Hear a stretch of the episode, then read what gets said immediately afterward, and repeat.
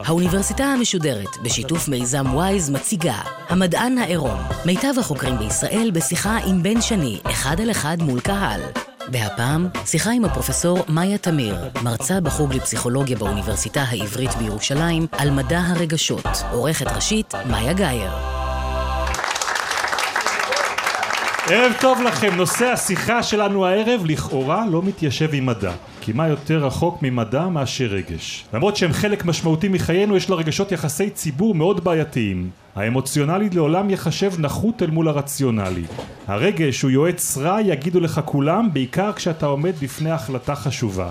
ובכלל, אם מדברים על מדע, אז נאמר כאן שאי אפשר למדוד רגש, שהוא חמקמק, שלא בטוח שנסכים על ההגדרות של הרגשות השונים, גם לא על מספר הרגשות הקיימים. אז איך אפשר בכלל לדבר על מדע של רגשות? ובכל זאת עבור האורחת שלנו הערב, הפרופסור מאיה תמיר, רגשות הם שדה למחקר מדעי, ויש לי הרגשה שמי שיתחיל להאזין לה, ימצא לא מעט היגיון, הזדהות ואפילו גישות חדשות לחשוב ולהתמודד על הרגשות שכל כך נוכחים במצבים אנושיים מוכרים. פרופסור מאיה תמיר היא מרצה בחוג לפסיכולוגיה באוניברסיטה העברית בירושלים הוא מתמחה בחקר הרגשות ובוויסות רגשי וביחד איתה אנחנו נדון הערב ברגשות השונים נבדוק איך מגדירים אותם נשאל האם כולנו מרגישים באותו האופן ננסה להבין מה המנגנון שבאמצעותו מתעורר אצלנו רגש האם הוא ביולוגי או שיש שם בחיבור שבין המוח והנפש משהו אחר. אנחנו במדען העירום של גלי צה"ל ומיזם וויז, סדרה שמפגישה את טובי החוקרים בארץ עם קהל בבר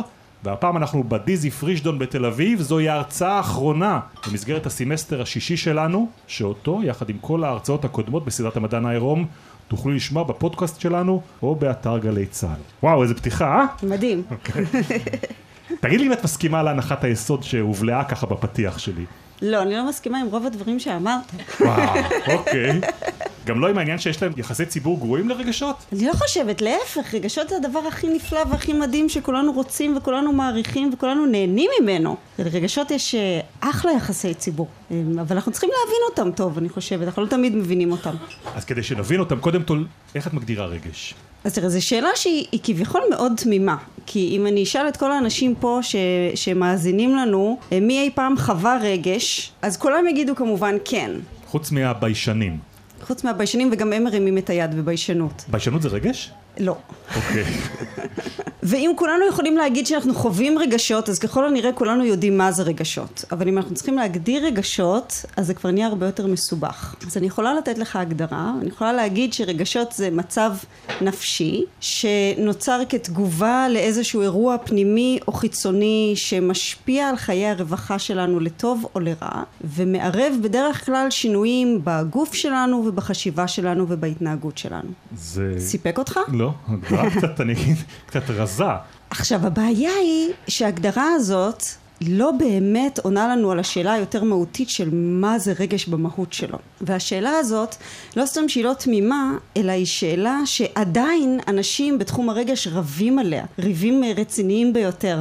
כי מאוד קשה להגדיר רגש, והתשובות שאנשים נותנים למה זה רגש הן מאוד מאוד שונות ומגוונות. כמה רגשות בכלל מונים? על זה יש הסכמה? לא, והתשובה היא כמובן, זה תלוי איך אתה מגדיר רגש. אז יש שתי הגדרות לרגש, שהן שוב מאוד מאוד שונות אחת מהשנייה כתכלית השינוי. תשובה אחת אומרת שרגשות זה איזשהו מנגנון שאנחנו נולדים איתו ורגשות ספציפיים כמו פחד או כעס או גועל או שמחה נוצרו והתפתחו במהלך האבולוציה כדי לעזור לנו להסתדר עם אתגרים שנאלצנו להתמודד איתם בהיסטוריה שלנו. הם התפתחו כתוצר של אבולוציה ולכן הם מנגנון שאנחנו נולדים איתו כולנו, בזכות זה שאנחנו בני אדם, חולקים את אותו מנגנון וגם תינוקות כבר יש להם את המנגנון הזה מוכן. המנגנון הזה ניצת בתגובה לגירויים מסוימים וברגע שהמנגנון הזה מופעל בבת אחת הוא מפעיל רצף של כמו שרשרת של דברים שפועלים. בבת אחת יש אה, שינויים ספציפיים בגוף שקורים יש שינויים בהבעות פנים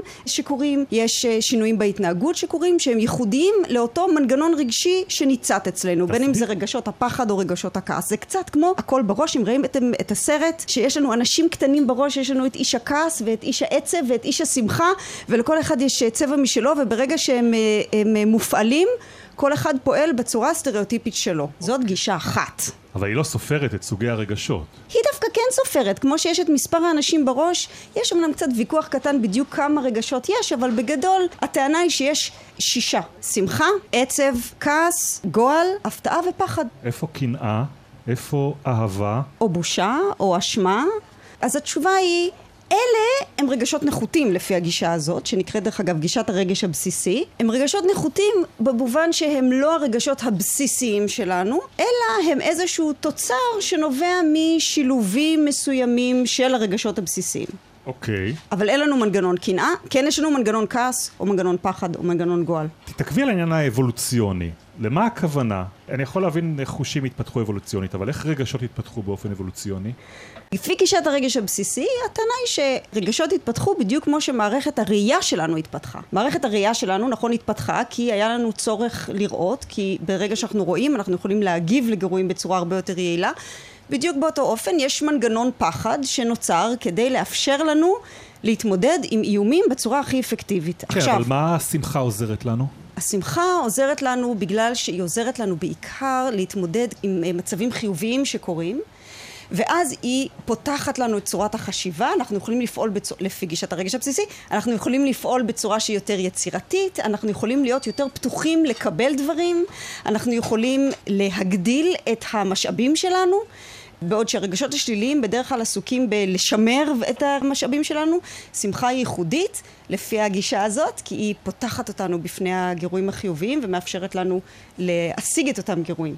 אז אמרת זאת... אבל זאת רק גישה אחת. כן. יש גישה אחרת, שונה מאוד, והיא אומרת משהו אחר לגמרי. היא אומרת, אוקיי, כל הרעיון הזה על מנגנונים אבולוציוניים שאנחנו נולדים איתם ומתפתחים איתם ונולדים איתם והם קבועים והם פועלים בצורה קבועה, זה לא נכון. יש לנו מנגנון שעונה על כל התיאורים האלה, אבולוציוני, נולדים איתו וכולי, אחד בלבד, והוא מאוד מאוד מאוד בסיסי. וכל מה שהוא מאפשר לנו לעשות, זה לעשות איזושהי הבחנה בין טוב ורע, מנגנון שמייצר אצלנו מידה מסוימת של הנאה לעומת סבל, ומנגנון שמייצר אצלנו עוררות. גבוהה או נמוכה. וזהו. זה מה שיש לנו. זה המנגנון שאנחנו נולדים איתו שהוא מנגנון ביולוגי. עכשיו אתה יכול להגיד, רגע, אבל אוקיי, נגיד שאני מרגיש רע ואני מרגיש בעוררות גבוהה, אבל איך אני מבחין בין כעס לפחד? והתשובה היא, כעס או פחד או גועל הם סוג של רעיונות שאנחנו כתרבות פיתחנו. אנחנו יצרנו קטגוריה שקוראים לה כעס. ולקטגוריה הזאת יש כל מיני מאפיינים. הקטגוריה הזאת אומרת שבדרך כלל הרגש הזה מתעורר כשמישהו עושה לנו משהו רע שהוא לא צודק. בדרך כלל הכעס הזה מתעורר כשאנחנו מרגישים שיש לנו את הכוח להתמודד עם זה, אז זה נמצא בסיטואציות מסוימות. הקטגוריה הזאת אומרת שבדרך כלל יש אה, בינינו לבין אנשים אחרים יחסים מסוימים, והגוף שלנו נמצא בצורה מסוימת, אבל בסך הכל זה רעיון, זה מה? מושג, כמו שיש לנו מושג דמוקרטיה. אז זה אומר ש, שרגשות הם גם מושא לעניין תרבותי? זאת אומרת, אני מרגיש אחרת מאשר ירגיש מישהו ביפן? אז הגישה הזאת, שנקראת גישת ההבניה הפסיכולוגית, אומרת שרגש הוא תהליך של המשגה. הוא תהליך שבו אנחנו משלבים בין מה שקורה לנו בגוף לבין הידע שיש לנו על רגש.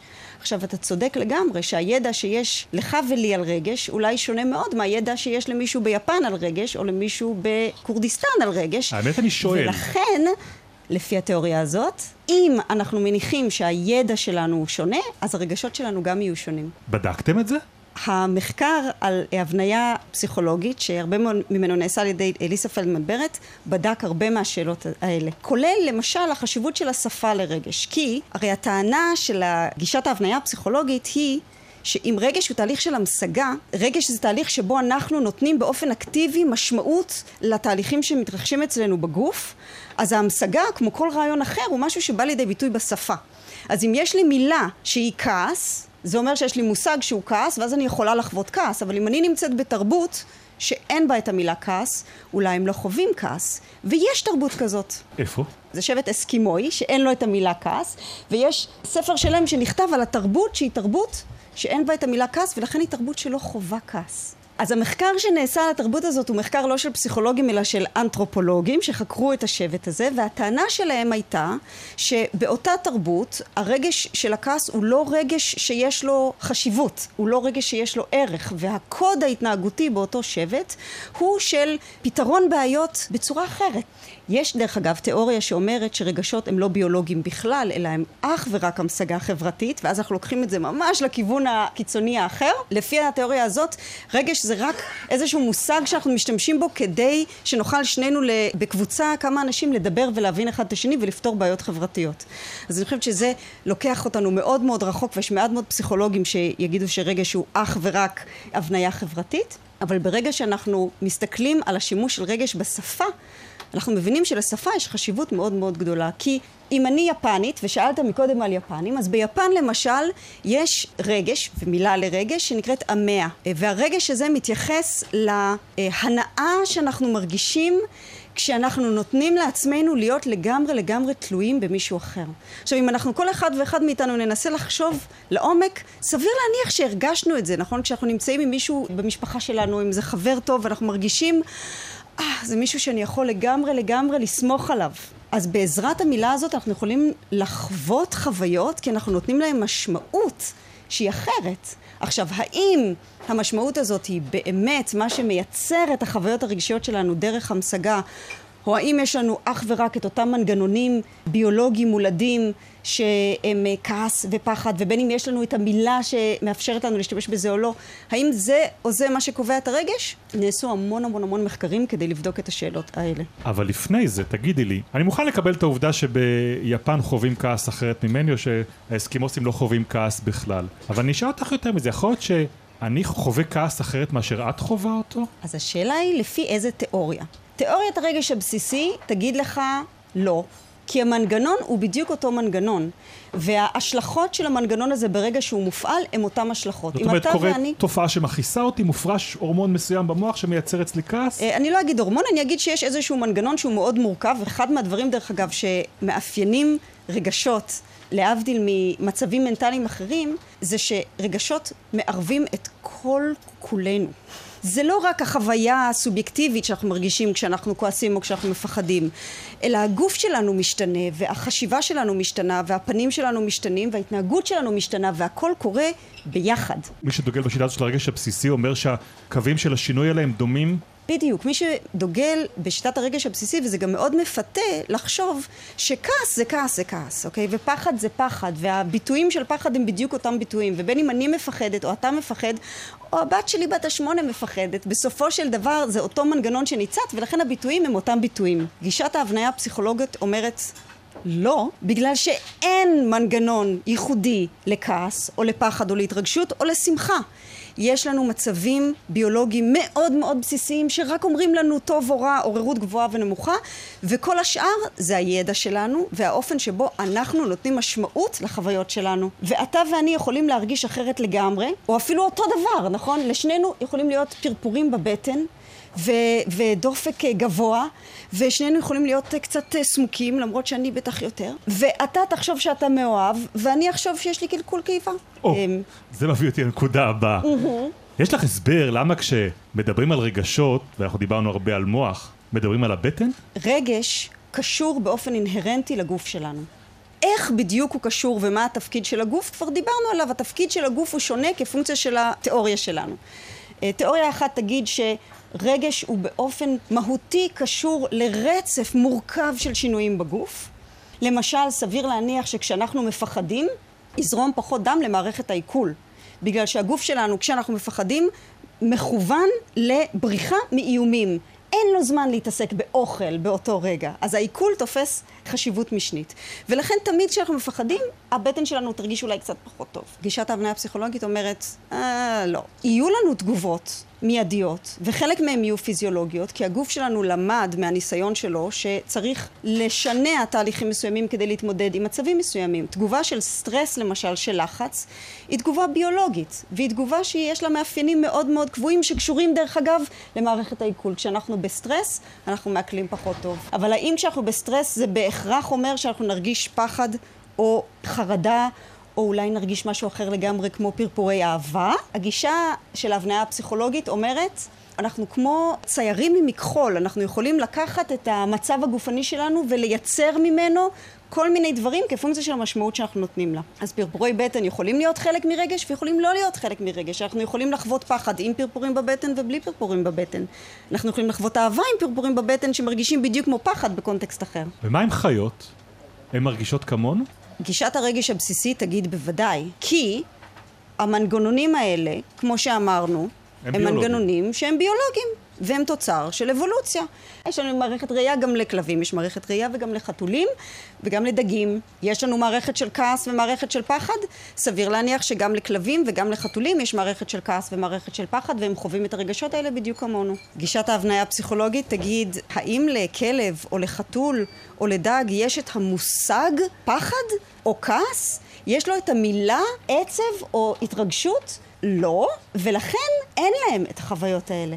יש להם אולי את אותו מנגנון ביולוגי שאומר אני מרגיש טוב, אני מרגיש רע, אני מרגיש הנאה או אני מרגיש סבל, אבל לא כעס או פחד או גועל. אני חושב שכל מי שצופה בך כאן או מאזין לך ברדיו והוא בעל כלב, יגיד לך ברור שיש להם רגשות. נכון, אבל אתה יודע, אנחנו יכולים גם להסתכל על אה, תמונה של אה, עץ שנראה כמו אה, בן אדם עם חיוך, ולתהות אם העץ מחייך, ואנחנו ממש מרגישים שהעץ מחייך, אבל זה לא אומר שהעץ מחייך. אבל הכלב מגיב אנחנו... כשאני נכנס הביתה, נכון. או כשהוא שומע רעש חד. נכון. אתה מרגיש שהוא מפחד או שהוא שמח. נכון, אתה אמרת את זה בדיוק כמו שצריך. אתה מרגיש שהכלב שלך שמח, אתה גם יכול להרגיש שהכלב שלך מרגיש אשמה כשהוא אכל את הנקניקייה שהייתה אמורה להיות שלך, אבל זה לא אומר שהכלב בהכרח מרגיש אשמה. האם כלבים באמת מרגישים אשמה או לא מרגישים אשמה? אנחנו לא יודעים, כי אנחנו עדיין לא מצאנו את הדרך לבדוק איך אה, כלב מרגיש באופן סובייקטיבי. ועל בני אדם מצאנו? זאת אומרת, את יודעת היום למדוד כעס? תראה, להבדיל מכלב או חתול, שאותם אנחנו לא יכולים לשאול באיזה מידה אתם מרגישים שמחה או עצב או כעס, אני כן יכולה לפנות אליך ולשאול בן, עד כמה אתה מרגיש שמחה או התרגשות כרגע? עכשיו דווקא, כן, קצת, קצת נרגש. יפה. אז אני יכולה להניח שאתה כנראה קצת נרגש. אוקיי, זה ממש מדעי הנתון הזה שנתתי לך, אני ברור לי איך את מעלה את זה על האקסלים ואיך יוצאים לך מזה אחר כך דוחות. תראה, אנשים, יש להם איזושהי תפיסה שאני חושבת שהיא לא לגמרי הוגנת כלפי עצמנו. אנשים אומרים, מדע זה משהו שאנחנו חייבים לבדוק במולקולות או בצבעים בתמונות של מוח. אתה יודע, עשו פעם מחקר נורא נורא יפה שלקחו בדיוק את אותם ממצאים ואת אותו מחקר ולחלק מהאנשים שלחו את המחקר הזה עם תמונה של מוח עם צבעים ולחלק שלחו בדיוק את אותו מחקר בלי תמונה של מוח עם uh, צבעים ואנשים האמינו לתמונה עם המוח ולא האמינו לאותם נתונים בדיוק שלא היה uh, תמונה עם מוח עם צבעים. אז אנחנו, אנחנו קצת uh, מוטים uh, לחשוב שאי אפשר להאמין למילים וזה לא לגמרי נכון רוב הפעמים אם אני שואלת מישהו איך אתה מרגיש, אין לי באמת סיבה ממש טובה לחשוב שהוא לא אומר לי איך הוא באמת מרגיש. ואני אגיד מעבר לזה, שלצערי אין לנו דרך ממש טובה לדעת איך אנשים מרגישים מלבד לשאול אותם. אז זה לא אומר שאנחנו לא משתמשים במגוון של אמצעים. בגלל ש...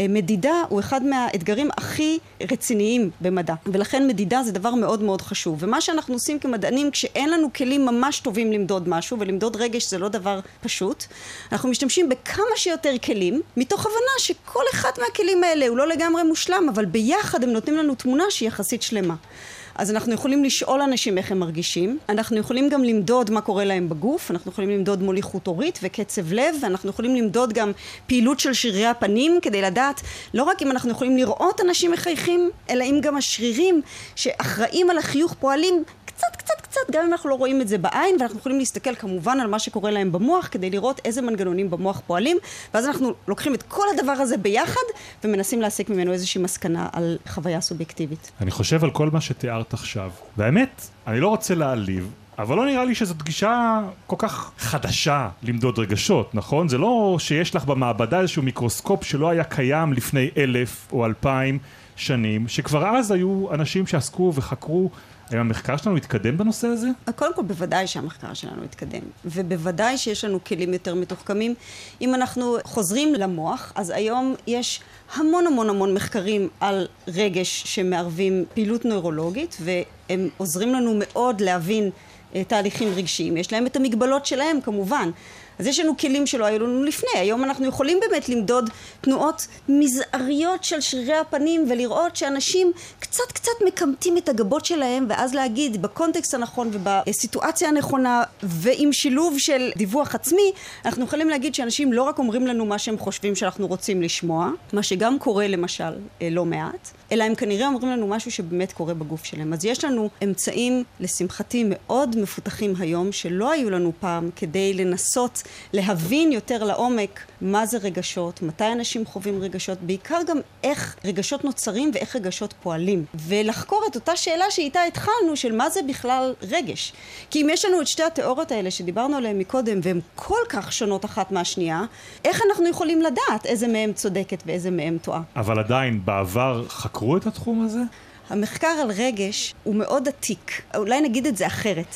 החשיבה על רגש היא מאוד מאוד עתיקה, וזה לא מפתיע שהחשיבה על רגש התחילה עוד בימי הפילוסופים היוונים, אם לא לפני, בגלל שרגשות זה משהו שהוא כל כך משמעותי בחיים שלנו. זה כוח כל כך חזק שמפעיל אותנו ומשפיע עלינו ו- ותופס חלק מאוד מאוד מהותי מהחוויה שלנו ביום יום. אז זה לא מפתיע שאנשים ניסו להבין מה זה ואיך זה ומה זה עושה.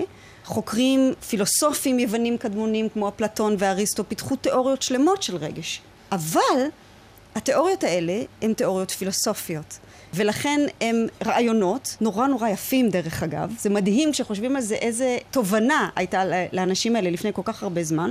אבל בסופו של דבר הם רעיונות. ולשמחתי אנחנו עוסקים במדע, ומה שהמדע עושה זה מנסה לא רק לחשוב ולהציע רעיונות מעניינים, לא פחות, אלא גם להשתמש בכלים אובייקטיביים כדי לבחון אותם. את יכולה להגיד משהו על הרעיונות? מה אומרים אריסטו וחבריו על רגשות? אפלטון חשב שרגש וחשיבה רציונלית הם שתי ישויות נפרדות לחלוטין. וזה קצת מזכיר את מה שאמרת ממש ממש בהתחלה, ושאמרתי שאני לא מסכימה לזה בכלל. הרבה אנשים חושבים שרגש זה משהו אחד, וחשיבה זה משהו אחר. אנחנו גם לפעמים חושבים שרגש זה אותו דבר פרימיטיבי ונחות שכמה שאפשר להיפטר ממנו יותר טוב, ואותה חשיבה קוגניטיבית, רציונלית, זה הדבר שכולנו צריכים אה, לשאוף אליו. זה משהו דרך אגב שמאפיין במיוחד את האדם המערבי, פחות בתרבויות אה, המזרח. אבל אריסטו שהיה לא הרבה זמן אחרי, הייתה לו תפיסה שונה לחלוטין של רגש. למעשה אריסטו אמר שהרגש הוא הבסיס ההכרחי להתנהגות מוסרית. עכשיו כשאריסטו דיבר על עושר למשל, הוא דיבר על מה זה באמת עושר ולמה אנחנו צריכים לשאוף כבני אדם, והטענה שלו הייתה, אנחנו צריכים לשאוף למוסר. אנחנו צריכים לשאוף להתנהגות שהיא התנהגות ערכית, שהיא התנהגות טובה. אנחנו צריכים לחיות את החיים הנכונים, אמר אה, אריסטו. איך אנחנו מגיעים לחיים הנכונים? אנחנו חייבים להישען על הרגשות שלנו. והוא אפילו אמר, כשאנחנו חווים כעס, בזמן הנכון ובהקשר הנכון ובמידה הנכונה, אנחנו עושים את הדבר הנכון. אז כבר אז היה את השורשים של הרעיון שרגש לא רק שהוא לא נפרד מחשיבה, אלא רגש הוא חלק בלתי נפרד, הוא חלק הכרחי לחשיבה הגיונית. כי החשיבה שלנו מתבססת על תגובות רגשיות. כשאנחנו רואים מישהו פוגע בילד תמים, כמה פה מהאנשים שמקשיבים לי היו רוצים ללכת ולא להרגיש שום דבר כשאתם רואים מישהו מרביץ לילד תמים? אף אחד מאיתנו. אנחנו רוצים להרגיש את הכעס הזה, כי הכעס הזה הוא בדיוק מה שאומר לנו, היי, היי, יש פה משהו לא מוסרי שאנחנו צריכים לשים לב אליו ואנחנו צריכים לתקן אותו. זה מה שאמר אריסטו. היום אנחנו יודעים, ויש מחקרים מאוד יפים שמראים שאנחנו לא מסוגלים לקבל החלטות טובות אם נפגעים אזורים במוח שאחראים, מעורבים בתהליכים רגשיים. איזה רגשות אני צריך לגייס כדי להחליט איפה אני משקיע את הכסף שלי? זה תלוי בקונטקסט. לפעמים אתה צריך להיות קצת כועס אם אתה מרגיש שמישהו רוצה לגנוב ממך, נכון? כי הכעס יכול אולי לדרבן אותך לפעולה שתגן עליך ותחזיר לך את המשאבים שנגנבו לך. לפעמים דרך אגב אתה צריך להרגיש פחד. כי אם אתה, מציעים לך הימור, שהוא הימור מאוד מאוד מאוד גרוע, ואתה אומר, היי, אמנם יש לי סיכוי גבוה להפסיד את כל הכסף שלי, אבל יש לי סיכוי של אחד למיליון אה, להרוויח 100 שקל, ואתה לא מרגיש משהו שאומר לך, אה, עדיף לא לעשות את זה. אז אתה תבצע הימורים והחלטות שהן לא נבונות.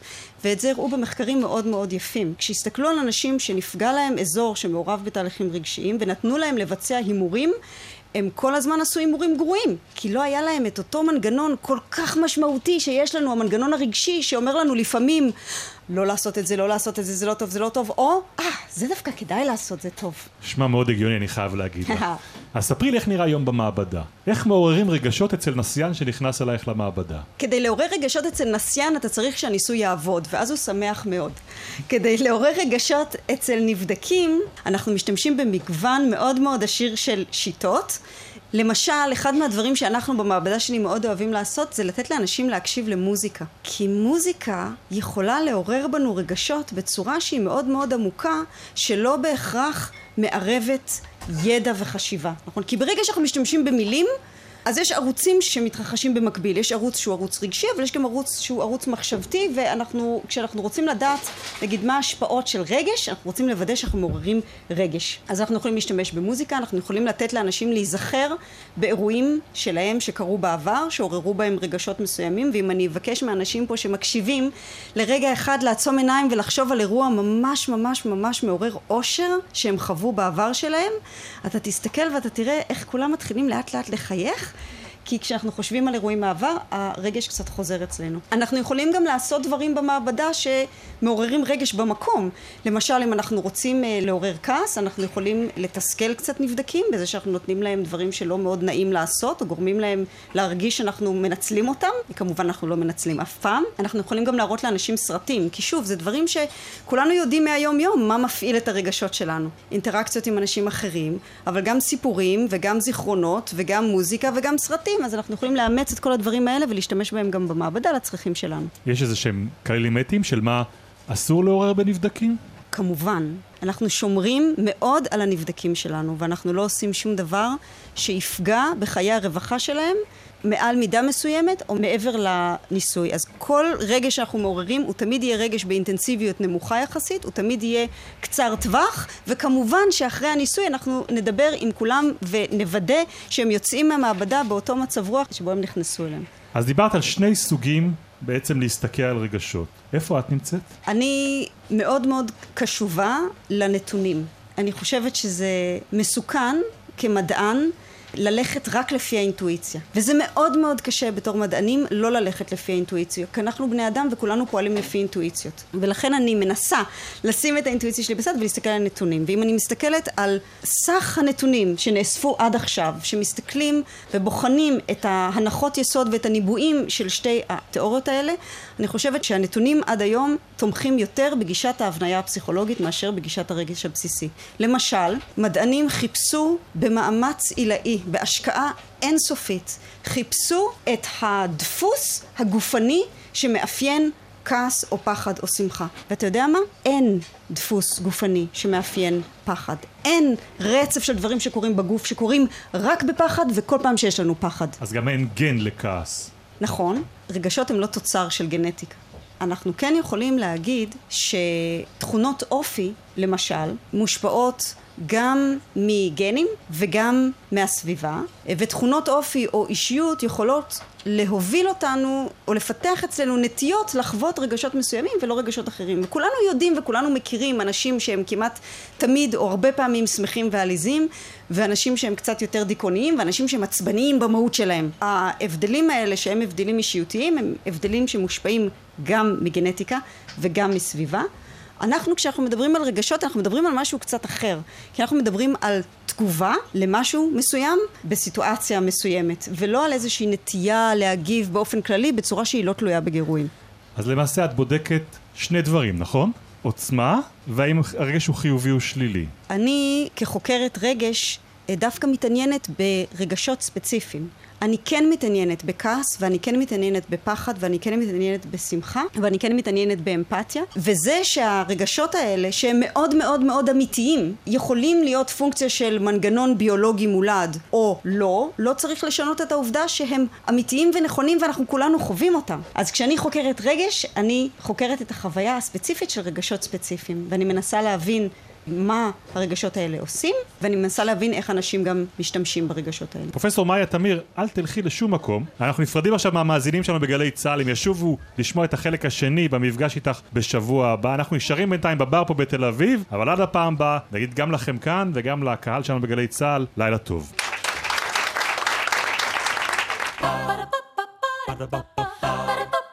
Ba-da-ba-ba-ba האוניברסיטה המשודרת, המדען העירום. בן שני שוחח עם הפרופסור מאיה תמיר, מרצה בחוג לפסיכולוגיה באוניברסיטה העברית בירושלים, על מדע הרגשות. עורכת ראשית, מאיה גאייר. עורך ומפיק, נחום וולברג. מפיקה ראשית, יובל שילר. ביצוע טכני, בני יהודאי ויאיר בשן. עורכת הדיגיטל, נועה שינדלר. האוניברסיטה המשודרת, בכל זמן שתרצו. באתר וביישומון גלי צה"ל, ובדף הפייסבוק של האוניברסיטה המשודרת.